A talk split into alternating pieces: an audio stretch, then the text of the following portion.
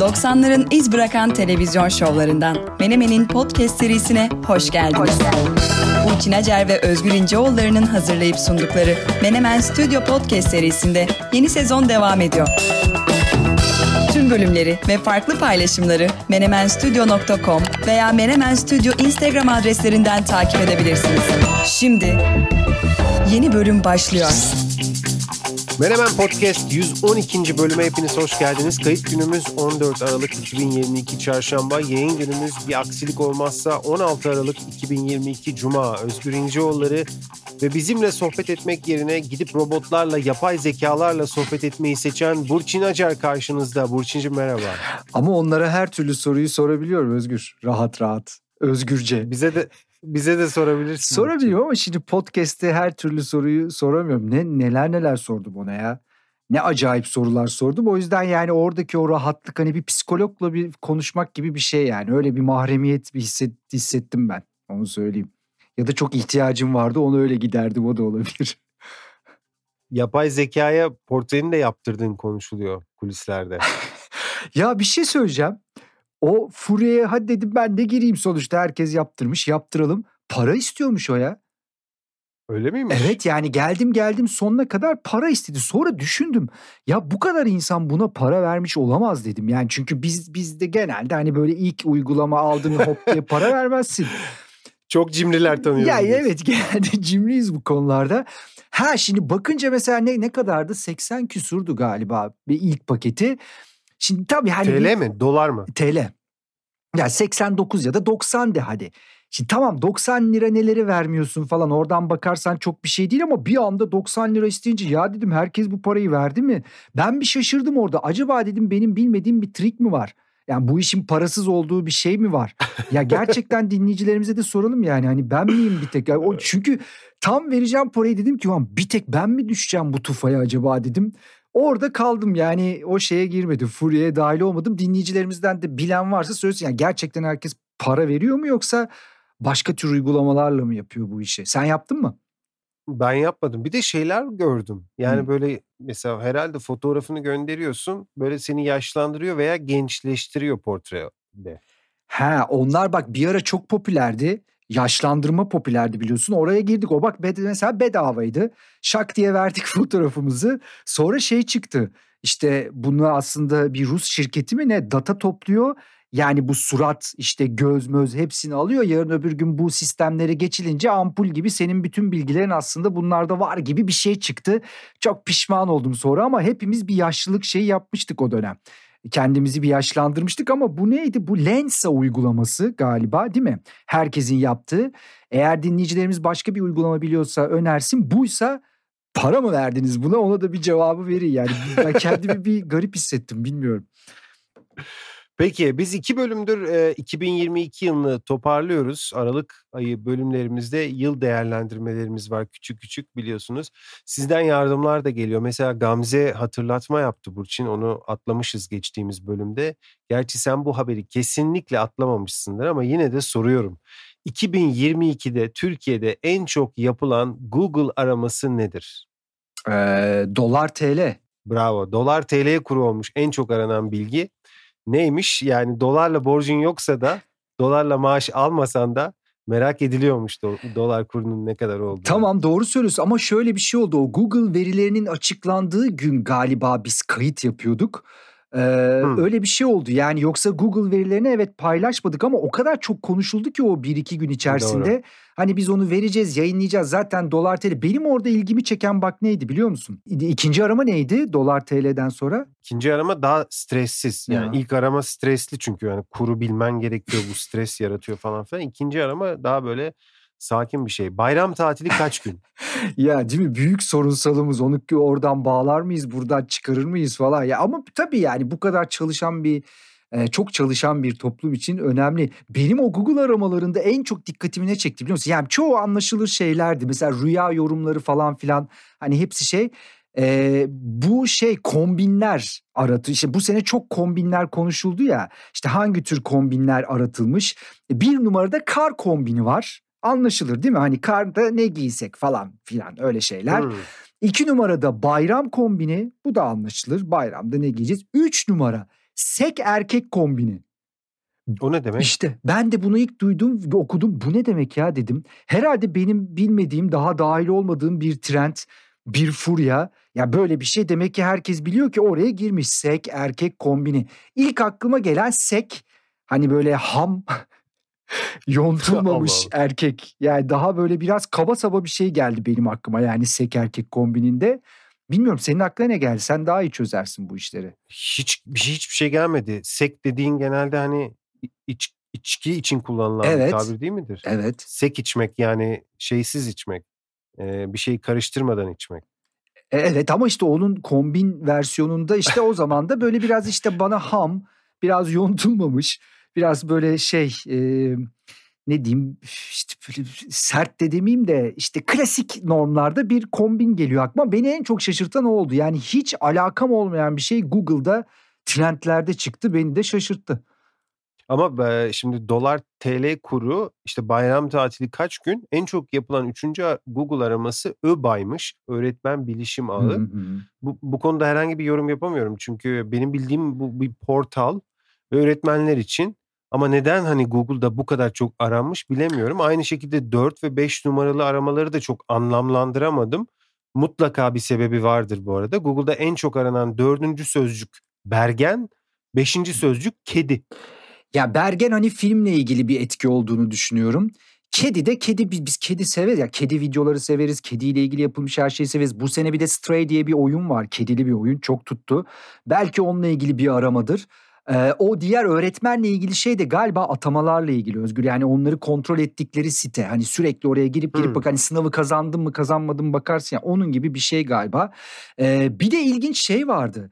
Mesela ben nedenle başlayan bir takım aramalar ve onlarda biraz böyle duygusal şeyler var. Mesela 1 numarada ben neden sevilmiyorum? Ya bunu Google'a sormak çok üzüldü bir şey. Ben neden sevilmiyorum Google? Veya ben neden bu kadar çirkinim? 2 numara. Bu da çok üzüldü. Ben neden doğdum? Tam bir arabesk şey okuyorum değil mi? Ben neden bu kadar çirkinim? Ben neden doğdum? Ben neden dışlanıyorum? 4. Ben neden eziyim? 5. Ben neden ağlıyorum? 6. Ben neden böyleyim? 7. Ben neden yalnızım? 8. Ben neden yaşıyorum? 9. Daha ne olsun ya? Ya bir şey söyleyeceğim, gülüyoruz ama aslında çok acıklı tabii, değil mi? Tabii canım, ya işte onu diyorum, çok üzünlü yani. Google'a bunları yazmak ve bunlarla ilgili belki de diğer aramalarla bir sonuca ulaşıp o yalnızlığı, işte en sonda da ben neden evde kaldım. Aralarında en normali bu bence yani diğerlerine göre. Evet, enteresan sonuçlardı Google. Doğru, girmedik Google'a pek. Neyse, şu kasvetli havayı çevirmek için bak hazır söz geldi. Sadece 2022'de değil, birkaç senedir kendini hissettiren bir trend var Burçin. Ondan kısaca bahsedeyim. Tüketicilerin yaptığı nostaljik seçimler gerçek bir akım olmaya başladılar. Ve bunu markaların aktivitelerinde de görüyoruz epeydir. Yani 80'ler ve 90'lardaki moda, müzik ve tüketici ürünlerindeki trendlerin yeniden canlandığını görüyoruz. Buna önümüzdeki bölümlerde daha fazla gireceğim ve daha çok anlatmayı düşünüyorum bu konuda. Gerçekten eski olan ne varsa yeni oldu. En ilginç örnek olarak bak, geçenlerde okuduğum bir yazıya atıfta bulunayım. 90'ların kokteylleri, evet yanlış duymadın, kokteylleri şu aralar çok revaçtaymış. Onlar bile geri gelmiş. Amerika'nın kokteyl barlarında bu yıl en çok satılan kokteyller listesinin ilk 10'una, evet Burçin'cim böyle bir liste de varmış, ben de ilk defa duydum. Kokteyl Top 10 falan gibi bir liste. İlk ona 90'ların en popüler kokteyllerinden Espresso Martini geri dönmüş. 1 numarada Margarita varmış. O zaten büyük klasik. Bu arada bunu söyleyen herhangi bir barmen değil, herhangi bir barmen birliği falan değil. Bunu söyleyen koskoca Nielsen şirketinin bu yıl satın aldığı CGA araştırma şirketinin datası. Yani datayla konuşuyoruz. Espresso Martini'nin geri dönüşünü aslında bence kahvenin son yıllarda yaptığı müthiş çıkışa da bağlayabiliriz herhalde. Çünkü yani bu arada yani belki bir bölümde kahve konuşmalıyız. Çünkü kahve öyle bir zengin bir alan oldu ki, yani çekirdek ayrı bir alan oldu, kavurma tarzı başka bir uzmanlık konusu oldu, demleme, yani kahveyi nasıl demlersin o konu. Yani bunları o kadar genişledi ki bu alan.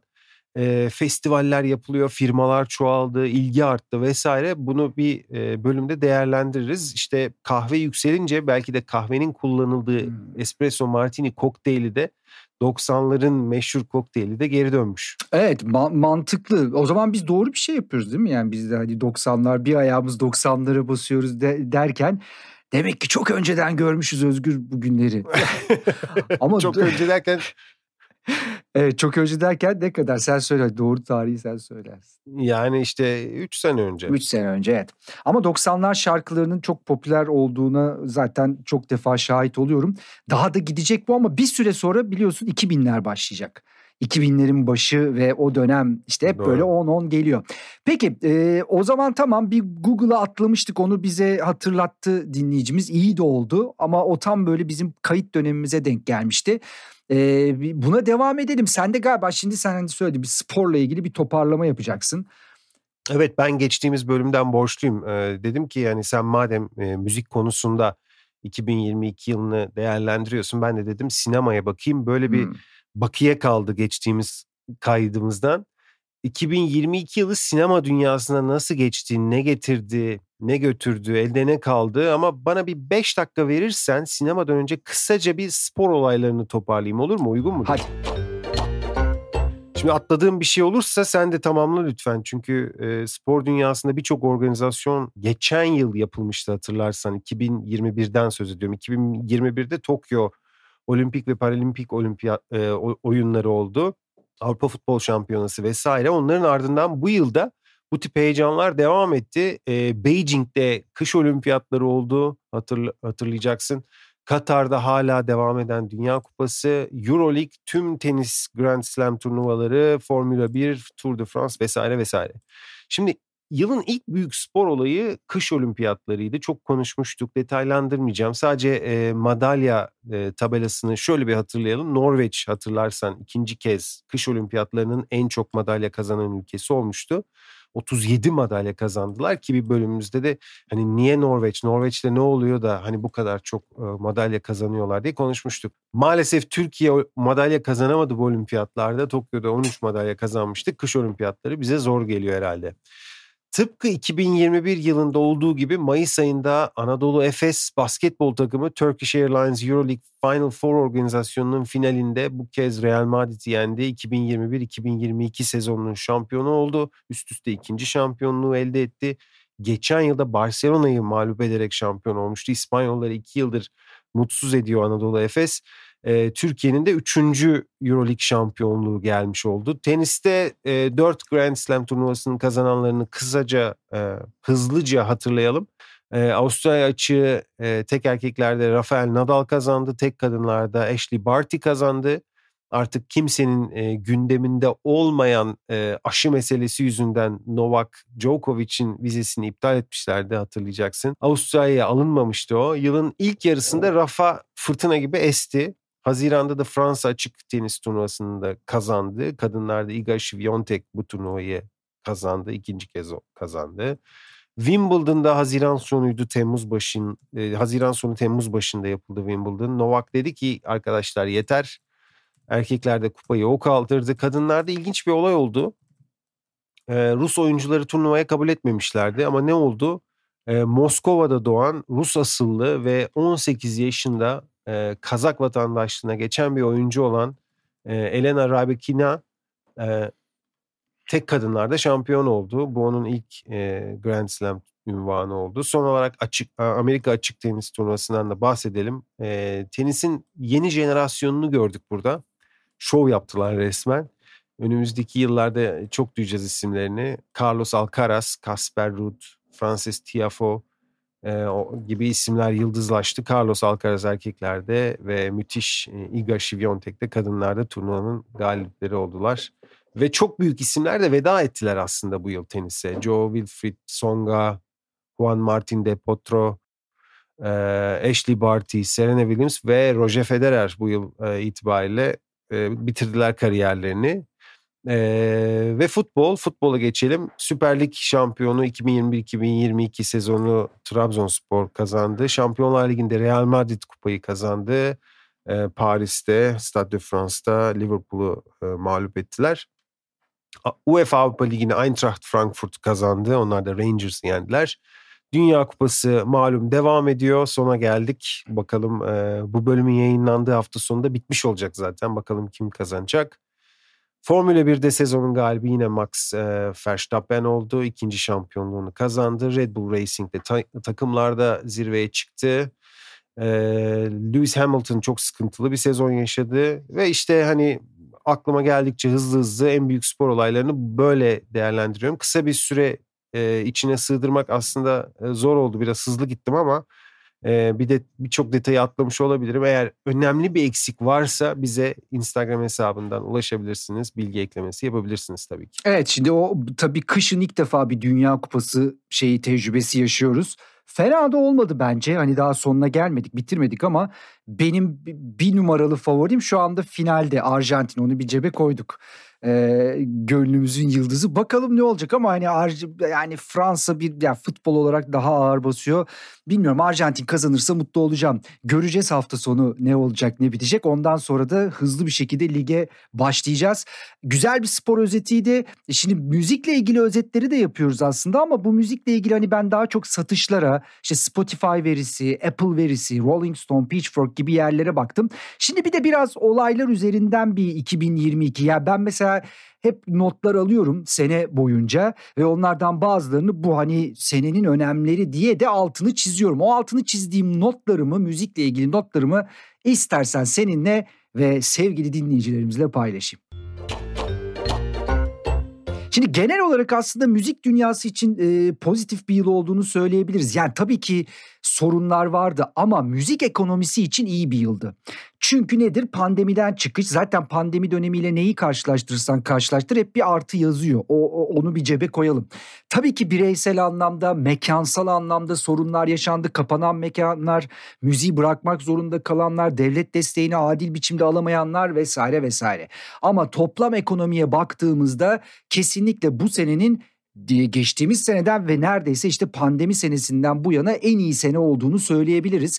Mesela plaklarla ilgili not almışım. Plak satışları bu seneye de damga vurdu. Yani en çok plak satıyor Özgür. CD, MIDI falan her şey bir tarafa, en çok plak satın alıyor insanlar.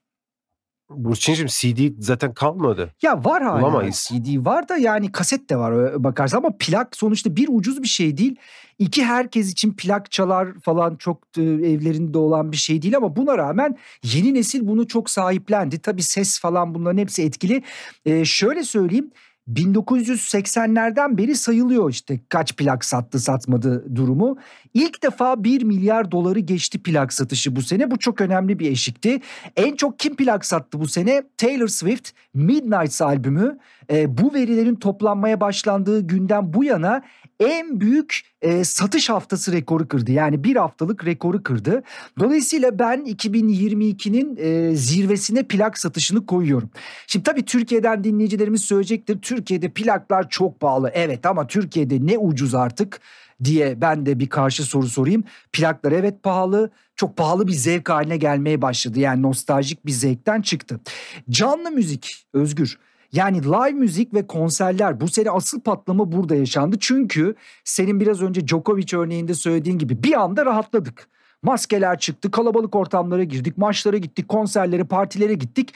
Yani hiçbir şey yokmuş gibi davrandığımız bir sene bu sene ve o senenin karşılığında gerçekten canlı müzik ve bu organizasyonlarda bir patlama yaşandı. Yeni festivaller çıktı. Tabii ekonominin geldiği yerde bilet fiyatları yükseldi. O yüzden gelirler de yükseldi. Böyle küresel stadyum turları oldu. Bunlar arasında baktığımızda şimdi tabii ki mesela Türkiye'de çok canlı bir veri yok elimizde. Yani Türkiye'de bu sene konserlerden şu kadar kazanılmıştır diyemiyoruz. Ama en büyük pazarın verisi var. Amerika'da bu sene live müzik pazarı 6.28 milyar brüt gelir elde etti. Bu çok önemli. Hatta 2019'dan sonra %37 arttığını söyleyebilirim. 16 turne Özgür 100 milyon doları aştı gelir açısından. Çok önemli. 2 tane isim bu seneye damga vurdu. Bunlardan biri Bad Bunny'nin turnesi, bir diğeri de Elton John'un turnesi. Elton John biliyorsun artık veda turnesine çıktı. Bad Bunny 393 milyon dolar kazandı bu sene. Elton John $274 milyon kazandı. Mesela yine notlarımda yazmışım, Harry Styles'ın Amerika'da Madison Square Garden'da 15 gece arka arkaya full sold out yapması bence senenin çarpıcı olaylarından bir tanesiydi. Bir de şeye baktım, yani pandemi ile bu sene arasında bilet fiyatları ne olmuş? Amerika'da 2019'da $87 civarı biletler. Bu sene üçlü hanelere çıkmış $103 ortalama olarak bilet fiyatları. Seneye de Taylor Swift ve Beyoncé gibi çok dev isimlerin dünya turneleri olacak. İşte Super Bowl devre arası olacak Şubat'ta. Canlı müzik yine çok üst noktada olacaktır. Bu seneye damgasını vuran bir başka olay da senkronizasyon. Yani nedir? Bu da şu: bir takım şarkıların işte dizilerle eşleştirilmesi, o diziden sonra gidip onun bir TikTok'ta challenge'ı olması gibi senkronize işlerden bahsediyorum.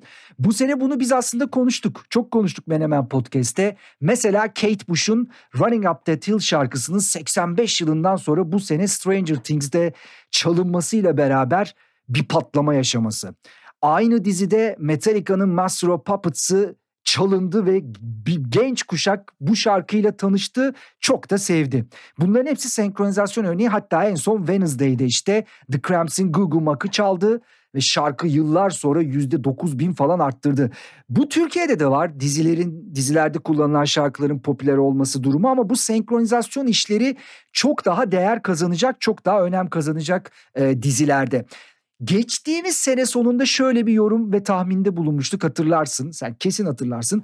Katalog satışları çok popüler olacak. Yani şarkıcılar bütün kataloglarını böyle küllüm, yani tek bir parça halinde satacaklar. O zamanlar bir iki örnek vardı. Bu sene doldu taştı. Yani işte Sting sattı $300 milyon, Frank Zappa sattı $30 milyon, Genesis sattı $350 milyon. Yani bu katalog satışları birileri için çok büyük gelir kaynağı oluyor. Koleksiyon değeri taşıyor. Bunu önümüzdeki senede göreceğiz diye düşünüyorum. Bu sene herkes bu kripto işlerinden çok umutluydu. Müzikte bir devrim yaratacağını düşünüyorlardı. Nitekim işte Snoop Dogg, Steve Aoki, Pharrell Williams, bunların hepsi böyle NFT grupları kurdular. Hatta Snoop Dogg Death Row'u satın aldı. Onu bir NFT plak şirketi haline getireceğini açıkladı. Ama ne oldu?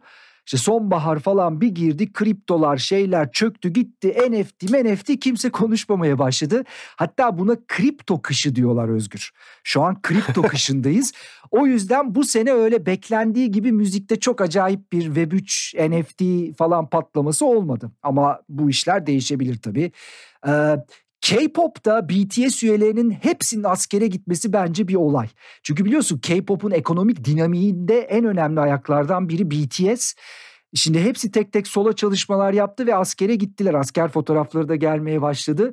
Dolayısıyla orada mesela bir anda hisseleri falan düştü Hybe'ın, yani plak şirketinin. Orada bir oynama yaşandı ama Blackpink aksine çok müthiş bir sene geçirdi.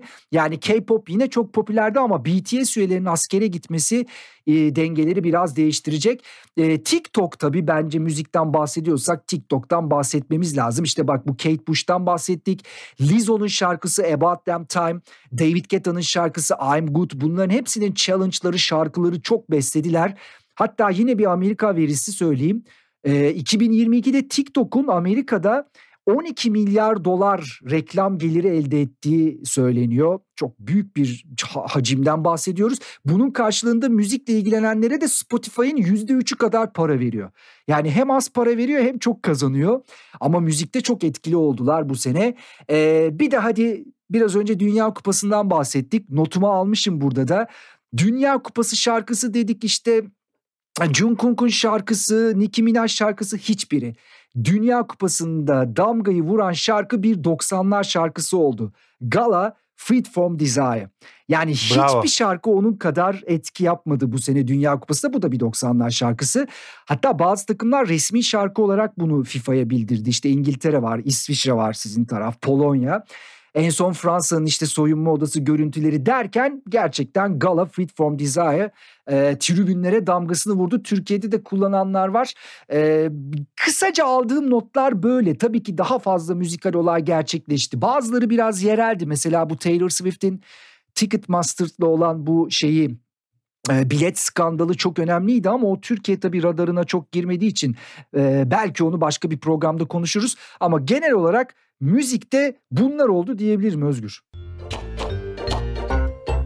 Bu anlattıklarından en çok neye takıldım biliyor musun? Bilet fiyatı, ortalama bilet fiyatı $103 dedin ya. Evet. En başta da işte Google'daki aramalarda dolar TL kuru vardı bir numarada. O arada kafamdan böyle hesap yapmaya çalıştım. $103 kaç TL'ye denk geliyor ve o TL'ye denk gelen fiyatla bilet satın alınabilir mi Türkiye'de, onu düşündüm. Yani hak verdin Google aramalarının zirvesindeki şeye, içgüdüye. Yo, kesinlikle hak verdim. Dediğim gibi yani hani hakikaten dolarla maaş almak veya dolarla borcu olmak gerekmiyor insanın bunları hesaplaması için. Bir şekilde hesaplıyorsun ister istemez. Şimdi Burçin'cim teşekkür ediyoruz. Müzik dünyasından 2022 değerlendirmelerine 3 bölümdür devam ediyorsun.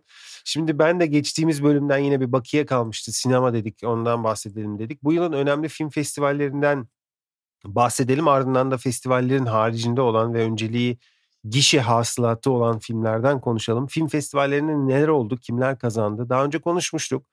Sundance Film Festivali yılın en başında oluyor biliyorsun. Ocak ayındaydı. Hala pandemi şartları yaşanıyordu o zaman ve bu yüzden festival çevrim içi olarak gerçekleştirildi. Amerikan sinemasında izleyici ödülünü Cha-Cha Real Smooth kazandı. Büyük jüri ödülü ise Nanny filmine gitti. Dünya sineması kategorisinde izleyici ödülünde Finlandiya yapımı bir film kazandı. Girl Picture diye. Büyük jüri ödülünde Bolivya, Uruguay ve Fransa ortak yapımı Utama filmi kazandı. Önemli bir bilgiyi tekrarlayalım. Bu bölümün en iyi yönetmen ödülünü de Türkiye ortak yapımı olan Klondike'la festivale katılan Marina Ergorbak kazandı. Bu önemliydi gerçekten. Daha önce de bahsetmiştik. Berlin'e gelelim. Berlin Film Festivali bu yıl normale döndü. Geçmiş senelerdeki gibi Şubat ayında yapıldı fiziksel gösterimlerle. Berlin'de en iyi film kategorisine Altın Ayı ödülünü Carla Simon imzalı Alcaraz filmi kazandı. Güney Koreli yönetmen Hong Sang-soo'nun The Novelist filmi de jüri büyük ödülünü kazandı. Bahsetmiştik, Meltem Kaptan en iyi oyuncu dalında Gümüş Ayı kazandı. Bundan da konuşmuştuk. İstanbul Film Festivali'nde Altın Lale'yi bu yıl Gaspar Noé'nin yönettiği Vortex kazandı. Ulusal yarışmada en iyi film ödülü de az önce söylediğim Marina Ergorbak'ın Klondike'ına gitti. Cannes Film Festivali'nde Altın Palmiye'yi Ruben Östlund'un filmi kazandı. Triangle of Sadness. Bu filmden daha fazla konuşacağız galiba çünkü Altın Küreler'de de ismi geçti. En iyi yönetmen ödülü Decision to Leave ile Chan-wook Park'ın oldu. Son olarak Venedik Film Festivali jüri başkanı Julien Morda, hatırlarsın, Altın Aslan Laura Poitras'ın filmine gitti. All the Beauty and the Bloodshed filmi kazandı. Bunun yanı sıra ana yarışmada jüri büyük ödülünü Alice Diop'ın Saint Ömer filmi kazandı. En iyi yönetmen ödülü ise Bones and All filmiyle Luca Guadagnino'ya gitti. Ve gelelim ticari filmlere. Yani ana hedefi para kazandırmak olan filmlere. Gişe hasılatı denince dünyada en büyük pazar Amerika'ydı. Pandemi yılları bunu değiştirmişti. 2020-2021'de Çin Amerika'yı sollamıştı. Amerika'da sinemalar kapalıydı. 2020 ve 2021'de dünyada en çok gişe hasılatı yapan filmler Çin filmleri olmuştu. Ama Amerika geri döndü tabii ki. Amerikan filmleri geri döndü. Bu yılın en büyük hasılatını yapan film açık ara Top Gun Maverick oldu. O kadar para kazandı ki bu ay tekrar gösterime soktular. Tom Cruise'un da en çok iş yapan filmi oldu. Neredeyse $1,5 milyar bir ciro yaptı film. 2 numaradaki film de $1 milyar ciroyu geçen bir film oldu. Çok beğenilmedi aslında ama yine büyük ilgi gördü. Yani çok beğenilmedi derken eleştirmenlerce beğenilmedi. Yani sonuçta izleyiciler gittiler filme ki $1 milyarı geçti böylelikle. Jurassic World Dominion serinin son filmiydi. 3 numarada Disney'in filmi var. Doctor Strange in Multiverse of Madness, çoklu evren çılgınlığında diye bir film. Bu Marvel filmi Doctor Strange karakterinin ikinci solo filmi oldu. 2022 yılının en büyük hasılat yapan 4. filmi bir animasyon filmi oldu. Minions The Rise of Gru. Gru'nun yükselişi. $940 milyon yakın bir ciroya ulaştı. Bir başka süper kahraman filmi 5 numarada The Batman. The Batman karakteri her 10 yılda bir geri döner biliyorsun. 3-4 filmlik bir seriyle geri gelir. Robert Pattinson bu filmde oynuyor. Bruce Wayne ve Batman karakterini canlandırıyor. Film biraz karanlıktı ve böyle hani hakikaten Gotham City'deki böyle polis mafya ilişkilerini çok güzel anlatıyordu. The Batman'in $770 milyon bir hasılatı var. Onun hemen altında iki tane daha süper kahraman var. 6 numarada Thor, Aşk ve Gök Gürültüsü. 7 numarada Black Panther, Wakanda Forever. Wakanda Forever'ın gösterimi devam ediyor. Dolayısıyla sıralama değişebilir. 8 numarada Çin'den bir savaş filmi var. Adı The Battle at Lake Changjin 2.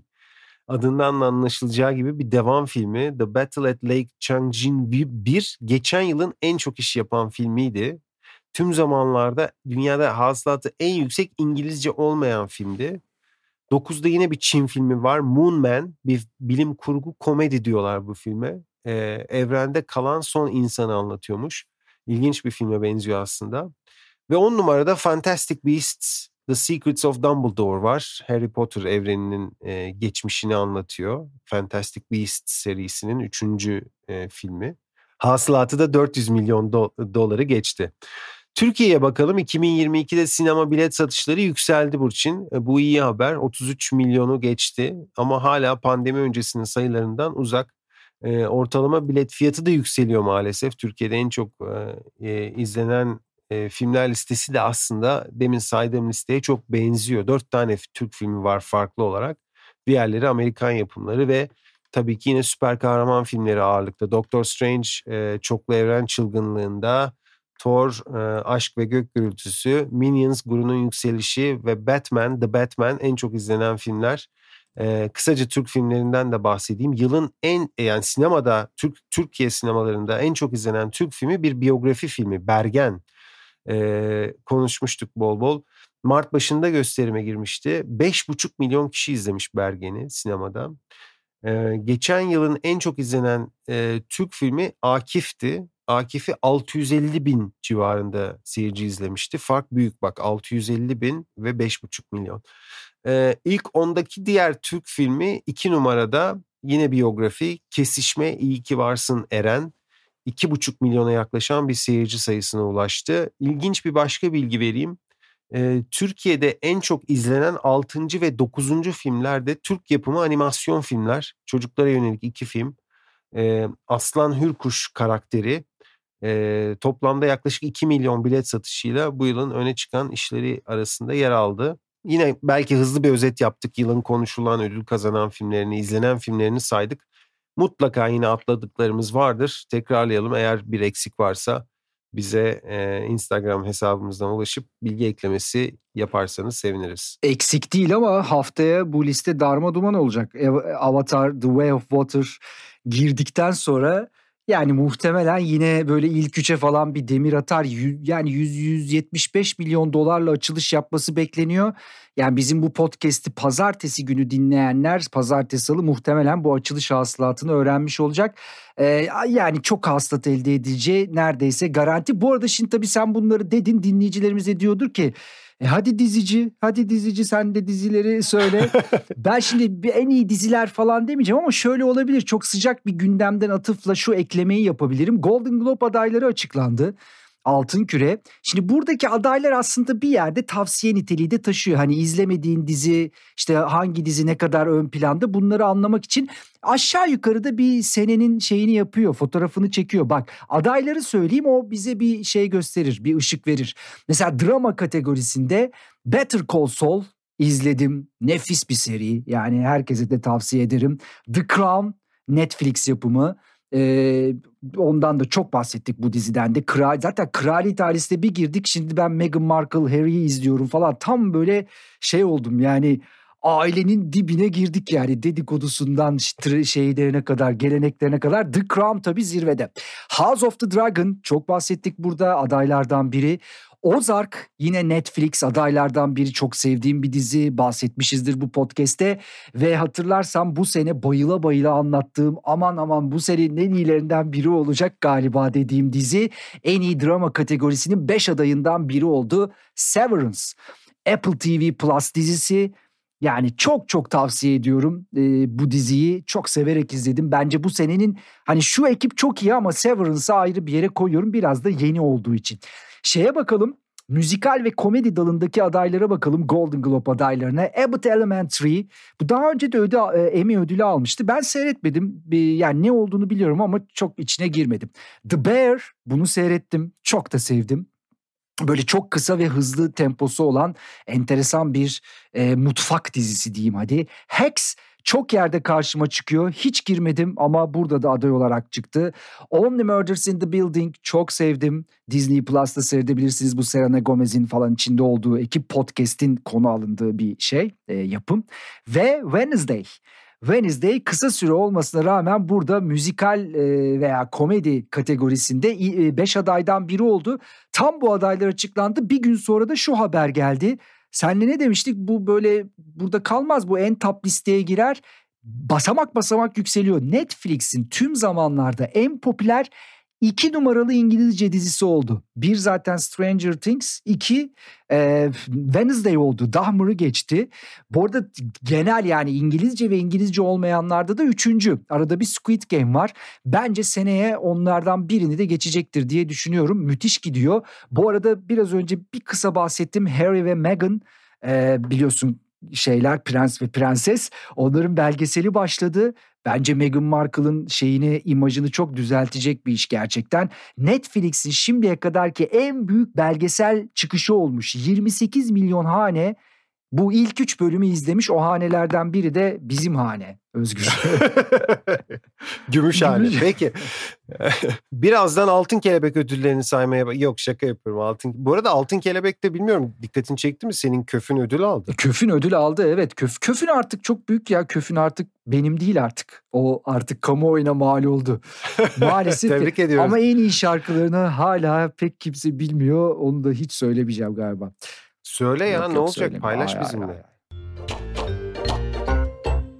Wednesday dizisine bir daha bir gelelim. Giyim açısından etkilerinden çok kısa bahsetmiştim geçtiğimiz bölümde. Bu bölümde biraz detaylandırayım çünkü o da dediğim gibi bahsedeceğim söylediğim konulardan bir tanesiydi.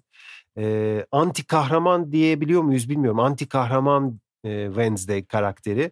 Şu aralar işte senin de anlattığın gibi çok popüler. Ne yapıyor? Siyah giyiyor. Saçlarını böyle ikiye ayırıyor. Öyle örüyor. Somurtuyor genelde.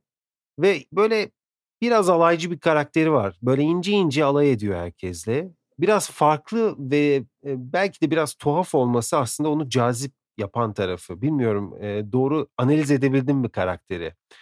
Şimdi bu kadar cazip olması aslında karakter gibi, yani bu karakter gibi gözükmek isteyenlerin sayısını da arttırıyor. Yani insanların sevdiği bir karakter oldu ve öyle gözükmek istiyorlar.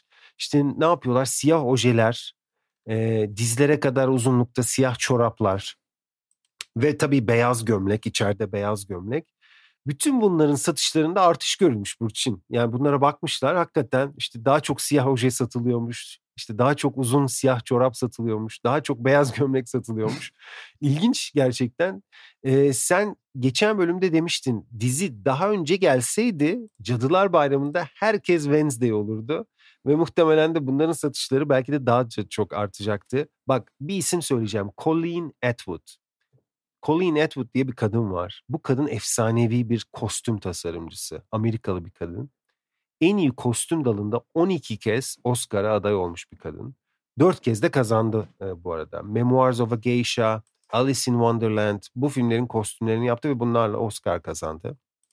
Tim Burton'ın çok sevdiği, çok çalışmaktan keyif aldığı isimlerden bir tanesi. Bu dizinin kostümlerini de Colleen Atwood yapmış. Wednesday karakterinin kostümlerini bir miktar güncelleştirdiğini söylüyor.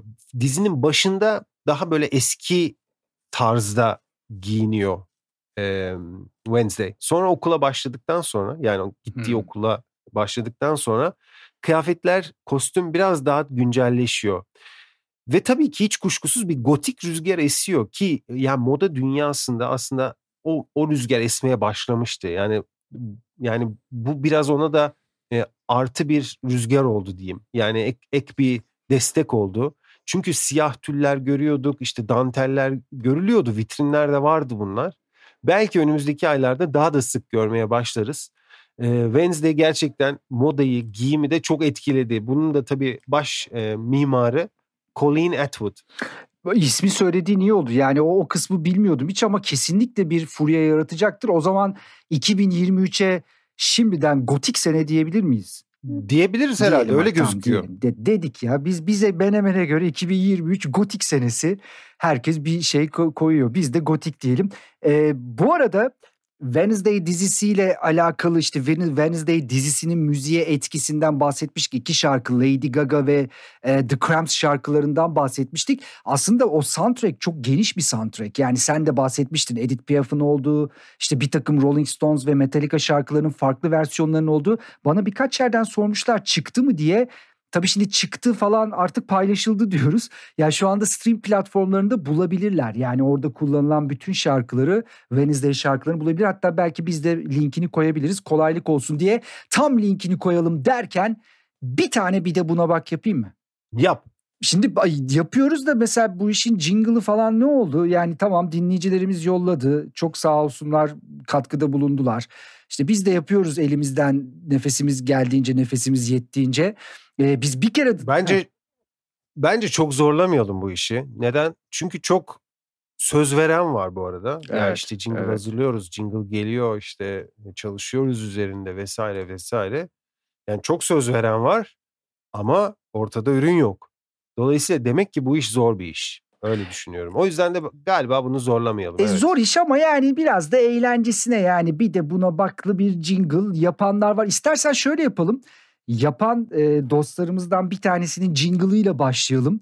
Aslında biz ne istiyoruz genelde dinleyicilerimizden? Hem onu biraz duysunlar. Yani daha önce yayınladığımız jingle'lardan bir tanesi. Bunlar orijinaldir, doğaldır, organiktir. Ve siz de bunun gibi bir şey yapıp eğlenebilirsiniz. Bizimle Instagram'dan paylaşabilirsiniz. Buna bak, bir de bak, bir de buna, bir de bak buna, bir de buna bak. Evet, bu onlardan bir tanesiydi. Ben bugün bir de buna baktı bir YouTube videosu linki koyacağım açıklamalara. Bu linki tıklayan dinleyicilerimiz Michael Jackson'ı görecekler. Şimdi buraya kadar ilginç bir şey yok, ekstra bir durum yok. Michael Jackson her yerde karşımıza çıkabilir ama bu görüntüyü hiç seyretmediler. Çünkü bu görüntü bir arabanın bagajında yıllarca saklı kalmış. Yıllarca dediğimde yaklaşık işte 90-93'ten bu yana falan, öyle bir hesap yap. Çok yılı söylemiyorum bizim de şey ortaya çıkmasın diye. Michael Jackson'ın bu görüntüsünün arabanın garajında işi ne? Görüntü nedir? Görüntü Sega'ya ait bir oyunla ilgili bir tanıtım görüntüsü. Sega World tema parkları için bir oyun yapıyorlar. Sega firması. Ve bu oyunu anlatmak için de Michael Jackson'la anlaşıyorlar.